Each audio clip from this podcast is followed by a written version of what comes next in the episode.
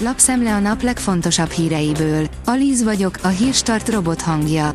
Ma január 4-e, Titus és Leona névnapja van. A G7 kérdezi, kinek a lőszere fogy el hamarabb Ukrajnában. Az időjárás mellett valószínűleg az oroszokat és az ukránokat is leginkább a lőszerhiány akadályozza a terveik megvalósításában, és hamarosan kiderülhet, hogy melyiküket erősebben. A 444.hu írja, óriási meccsen nyerte meg a darts világbajnokságot az angol Michael Smith, mellesleg megdobva a torna egyetlen kilenc nyilasát is. A döntőig szinte minden meccsét kvázi kiütéssel nyerő holland Michael van Gerven nem bírt tökéletesen játszó ellenfelével az utolsó napon. A 24.hu írja, 7 milliárd forint úszott el a Phantom feldolgozóra. A beruházást a kormány nemzetgazdasági szempontból kiemelt jelentőségűvé nyilvánította. A meg nem valósult projektbe a Piarista rend magyar tartománya is betársult, melynek két volt vezetője felfüggesztett börtönbüntetéssel úszta meg az ügyet. Nyugdíj, új gondokat hozhat 2023, a prémiumtól is elbúcsúzhatunk, írja a Forbes. Több mint 1000 milliárd forintot költött tavaly a magyar kormány a nyugdíj emelésére, és az inflációs kilátások miatt idén is több körös korrekcióra lehet szükség.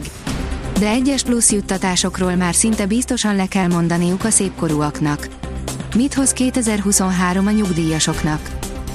Szabadlábra helyezték, megszegte a feltételeket a milliárdos. Az FTX alapítója, Sam Bankman-Fried nagy mennyiségű kriptopénzt vett fel nem sokkal azután, hogy óvadék ellenében szabadlábra helyezték, áll a fintech cikkében. Bulibringások törték össze egymást a járdán. Alkoholszakban ücsörgő, a sérüléseik miatt kába és jajgató kerékpárosokhoz mentek ki a rendőrök és a mentők szilveszter éjszaka. A járdán ütköztek össze, ahol bringával nem is lenne szabad közlekedni, írja a vezes. A napi.hu oldalon olvasható, hogy lehet, hogy befellegzett a hagyományos pénzügyi tanácsadásnak. Az ifjú generáció 61%-a bízik a mesterséges intelligenciában, ha megtakarításairól és befektetéseiről van szó. Az Infostart teszi fel a kérdést, lecsap-e Magyarországra a svéd soros EU elnökség. Svédország az unió soros elnökeként várhatóan szigorú lesz Magyarországgal, a svéd NATO csatlakozás késlekedő magyar ratifikációját azonban valószínűleg nem használják fel ellenünk, mondta az Inforádió által megkérdezett külpolitikai elemző, Feledi Botond. A Katargétről is beszélt. Ferihegyen Kína már alaposan megvetette a lábát. A Budapest Airport a kelet-közép-európai régió legdinamikusabban fejlődő repülőterévé vált a légiáruszállítás terén mondta el a növekedésnek Kossuth József, a Budapest Airport kargó menedzsere, áll a növekedés cikkében. A vg.hu szerint listán mit adott a főváros a budapestieknek, ivókút van, piszoár lesz.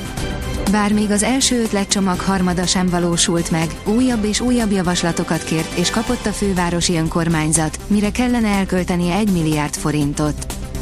A startlap utazás írja, fotókon a Káli medence leggyönyörűbb hófehér falvai. A Balaton északi partjára, azon belül is a Káli medence kedves falvaihoz kalauzoljuk az olvasókat.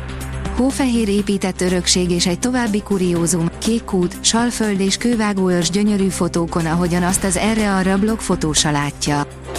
Egy zseniális villanás elég volt a Real Madridnak. Alacsonyabb ligás ellenfelét egyetlen góllal verte a sztárcsapat, áll a rangadó cikkében. Az Eurosport oldalon olvasható, hogy Dakar 2023 vízbe szorult autósokon próbáltak segíteni a kamionos bajtársak. Videónkból kiderül, hogy is néz ki az, amikor egy autót teljesen eláraszt a sodrás, majd jön a felmentő sereg. Erős szél szól bele a nyugalmas időbe. Csütörtökön nagy területen megerősödik a szél, helyenként viharos lökések is lehetnek.